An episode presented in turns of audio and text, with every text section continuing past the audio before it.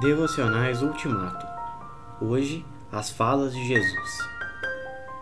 Daí em diante passou Jesus a pregar e a dizer: Arrependei-vos, porque está próximo o reino dos céus. Mateus 4, versículo 17. Embora a reunião tenha terminado em tumulto, a fala de Jesus na sinagoga de Nazaré foi muito apreciada. Depois de pôr-se em pé para ler uma passagem do Antigo Testamento, Jesus se assentou e começou a falar. Todos se maravilharam com o que ele disse. Ficaram surpresos porque sabiam que ele era de uma família modesta e não havia sido instruído por um homem como o sábio Gamaliel. Todos ficaram admirados com a sua maneira agradável e simpática de falar, ou com as palavras de graça que lhe saíam dos lábios, ou com as palavras cheias de encanto que saíam da sua boca.